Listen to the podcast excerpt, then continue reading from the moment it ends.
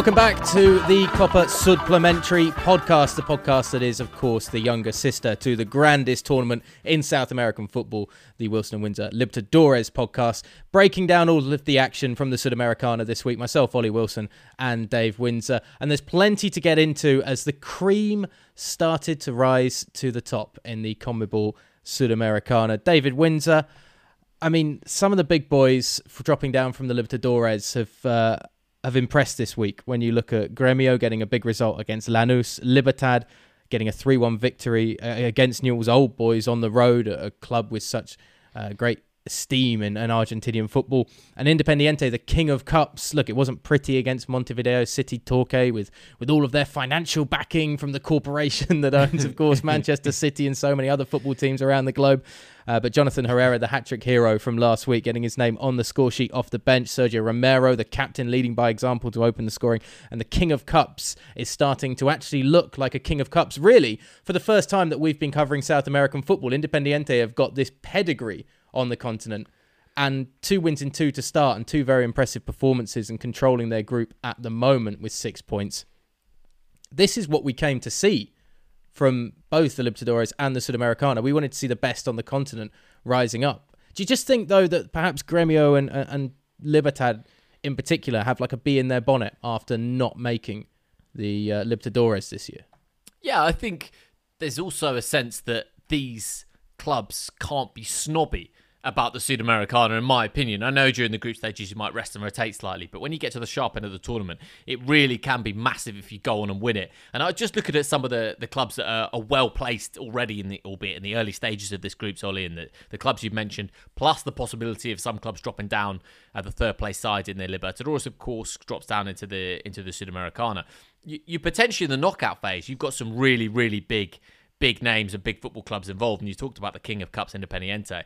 Always fascinates me that for an outsider looking in on South America, if you asked, if you said, oh, how, how many, you know, who's won the most Libertadores titles, people would say, well, it must be Boca Juniors, it must be River Plate, or it must be, you know, some of the Brazilian clubs. And the fact that Independiente have that just incredible history of success is um, is always great.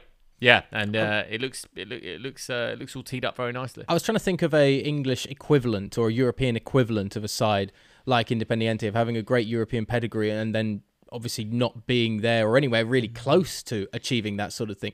I think the only ones that I could think of were like the likes of Aston Villa and Forest uh, and uh, mm. you know maybe the the Nigel Clough Derby County for instance or maybe even Leeds United who obviously were the last team to win the league before the uh, Premier League came into fruition and then have obviously dropped down the ranks and re-risen once again from the ashes of their side. Yeah, I think you'd have to say It'd have to be Villa or Forest though for, for what they did on a continental stage yeah. thing in terms of, in terms of comparison. But it's hard to. But even Villa and Forest, I mean, Forest won it twice, but they neither of them had. It's strange on the continent to have a side that was so unbelievably successful and now to drop down and, and, and not or not have had that success um, really resonate globally. I mean, I guess it was the, the time they did it in Ollie. There was so much la- there was so much less information and and visuals really of South American football that it didn't capture an audience beyond the continent.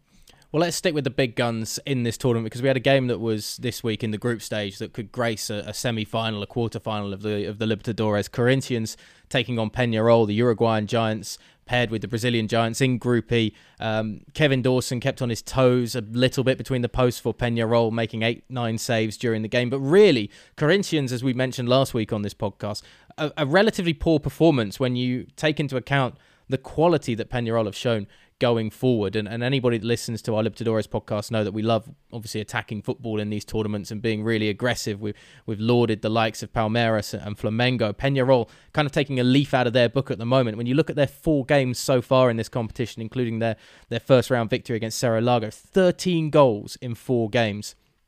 A huge win this week to control the group uh, winning 2 0 on the road in Brazil, which is very impressive. David Terans with an assist and a goal to add to his already strong start in the competition as the frontman for Peñarol. But there are so many other players around him as well in this side that are, that are producing creativity. Uh, Gonzalez, for instance, who uh, was helping to create the um, the first goal of the game. It's a Peñarol team again that we have expected so much from and never really seen much out of on the continental stage in the Libertadores, and when they've dropped down into the CONMEBOL Sudamericana in recent years, it's been I I think lackluster would even be an understatement because as soon as they drop down, they immediately go into the ranking of uh, could be a side that wins it. And now they look like they can with Trindade, Gonzalez, uh, Walter Gargano, the former Napoli player, um, Alvarez Martinez, who started strong with a couple of goals as well in the opening group game. Aggressive football that, that's so charismatic when you think of the iconic colours of Peñarol as well. Mm. There's something about the yellow and black streaking forward that really just grabs me more than other clubs on this continent. And I think as well because it's a Uruguayan side that stands out more than anything. You know, Nacional not don't have I think the international reputation of a Peñarol in the same way, nor do many other sides really from Uruguay. But mm. Peñ- Peñarol is a world-renowned name and uh, they were a joy to watch. They have been so far. They they look like they would be able to perform in the Libertadores this year if they were in it. And who knows if they could have been because of the crazy way they allocated who was going into what competition this year in Uruguay. But do you think they do they look more comfortable though at this level, Ollie? Because they've disappointed them in in recent years, Peñarol, and of course the Uruguayan success sort of way back in the day. But the name holds strong. But the last couple of years in the Libertadores, yeah, they've been really just been really poor. So when they drop down, and as you said, they scored you know seven goals in the in the two games in the group stages. Do, does this to you look to be a more comfortable setting for them to really kind of kickstart? I think it could be a great place to build from for Peñarol in terms of their continental pedigree once more. I think when they perhaps go into the Libertadores, there's the expectation because of the name that comes with them and the Libertadores and the history they have in it, you know, former winners of it. Whereas in the Sudamericana now, rather than being in the Libertadores and dropping down and seeing that as a, oh, disappointing, we're out of the Libertadores, now they're starting afresh in this tournament from the get go and they can look at it as a way to guarantee themselves a Libertadores place for next year and potentially to play some of the best teams on the continent again in the knockout stages if they can win this group and get through. Uh, get past Corinthians and, and River Plate of Paraguay, who've actually been really good as well to watch in this tournament in the first two games. Very impressive. So I think it is just, I think it's a different mindset that you have when you start in a tournament as opposed to when you drop down into it. I think there can be a same comparison again in European football with the Champions League and the Europa League and the teams that drop out of it. They they treat the first couple of knockout games fairly tepidly unless they're playing a big side, and then semi final it suddenly becomes worth them being in it. And I think Peñarol maybe had a case of that in the last couple of years. But they've started in blistering form going forward, all out, guns blazing, attacking football, and haven't really been tested defensively yet, which either shows defensively they're solid or it shows there's perhaps leakiness to come later on. Elsewhere, there it's not all about the big names, by the way, in the CONMEBOL Sudamericana. A bit of dedication to some of the smaller clubs. Uh, credit in Group D has to go to the Peruvian side, Melgar. Two wins in two so far. Came from behind to beat Metropolitanos in their first game. Uh, beat Aucas this week of Ecuador, who are probably the weakest Ecuadorian side on the continent at the moment. Um, they've got a huge test coming up, though, against Atletico Paranaense, who are the giants in this group, really. Uh, when you see clubs going to Atletico Paranaense and the uh, Baixada Arena that they play in, it's like chalk and cheese for some of the grounds that you see in, in Uruguay and elsewhere. I mean, Yeah, it's yeah. unbelievable. But Melgar have been just as good as anybody else in this tournament so far in finding the victories that they have done. Atletico Paranaense, though, is a different kettle of fish. And I just worry this is going to be a big game coming up this week in a, in a potential group decider, only three games into it. And they won it in 2018, Atletico Paranaense, I think, or certainly in very recent memory. Um, they won it. And yeah, I know exactly what you mean about that contrast in stadiums because so- something about the Uruguayan sides, obviously Peñarol Nacional, big club, but when you drop below that and you can you can kind of see Montevideo, can't you? You know, when you see the shots Yeah. of, the, of, the, of the stadium and you can kind of see this. Um, yeah, you can see all the background. So it's uh, yeah, it's uh, It's like the stadiums in Bolivia. You can just see the the you know the incredible backdrop in La Paz of the mountains and all of the houses built into the hills. But you wouldn't necessarily say that the the foreground stadiums are these glamorous arenas. They're just big concrete bowls that you get in places like Bolivia. Whereas these brand new purpose built stadiums in uh, the Atletico Paranaense and Gremio have, for instance, they they perhaps lack a little of the South American soul. Uh, But you certainly, I imagine, for any of these clubs going there, it's very intimidating. That's going to be a game that anybody who is following the Sudamericana should keep an eye on next week in, in Group D, Melgar against Atletico Paranaense. And I just want to quickly, before we get into talking about the new format, is talk about Ecuadorian football because we touched on it this week on the Libertadores podcast. Emelec, Alexis Zapata, go online, find the volley scores A beautiful ball into the back post, and it's one where you see him watch it all the way onto his left boot, back right corner of the 18 yard box, puts it in the far corner, beats the keeper. A 3 0 win against RB Bragantino, the Brazilian side who perhaps should be the closest contender in their group. They've started so brightly, Emelec. Ecuadorian football in general, at this point, seems to be going from strength to strength on the continent.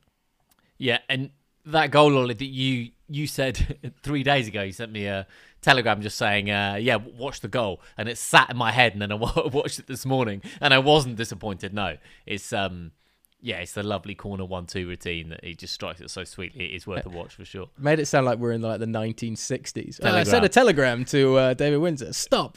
Emelec, stop. Alex Zapata, stop. Even, even, when I said that, actually, yeah, I'm sure everyone knows, uh, you know, what, what Telegram is. But in, just in general with Ecuadorian football, though, you know, we've seen Liga de Quito coming through in, in the Libertadores and the Sudamericana. We, we've seen, obviously, uh, Independiente del Valle as well. Emelec, Aucas to a lesser extent, although they were impressive initially in the first round of this competition. These aren't sides that Argentinian teams and Brazilian teams can afford to just look over at this point. They're, they're really dangerous. And and a lot of them have this attacking nature to their game now. And Emelec I think have got that physicality too. Yeah and yeah it, it it's interesting just feeding on from what you were saying about the Libertadores as well about um about Ecuadorian sides and closing the gap maybe on the the Argentine sides. And you can see it in the in the Libertadores and yeah it'd be interesting to see how they progress in the Sudamericana too just finally, then uh, the new format. Only one team goes through from every single group. We said we wouldn't run through the groups every single week, but I think it's worth doing just at this point because two games into it, I think that this format suits the CONMEBOL Sudamericana because although potentially later on there are more dead rubbers as we spoke about, it puts a greater intensity on every single one of these opening few games in the groups and slow stumbles from big sides when you look at you look at San Lorenzo in Group A. I mean, Huachipato and Doce de Octubre to be top of that group on four points each is surprising, with Rosario Central beating San Lorenzo this week. It's not over for San Lorenzo, but it also means it's going to take a Herculean effort on them their part to get out of this group and get to the top spot, and it leaves open then for one of those other three sides to sneak in, perhaps who we weren't expecting to.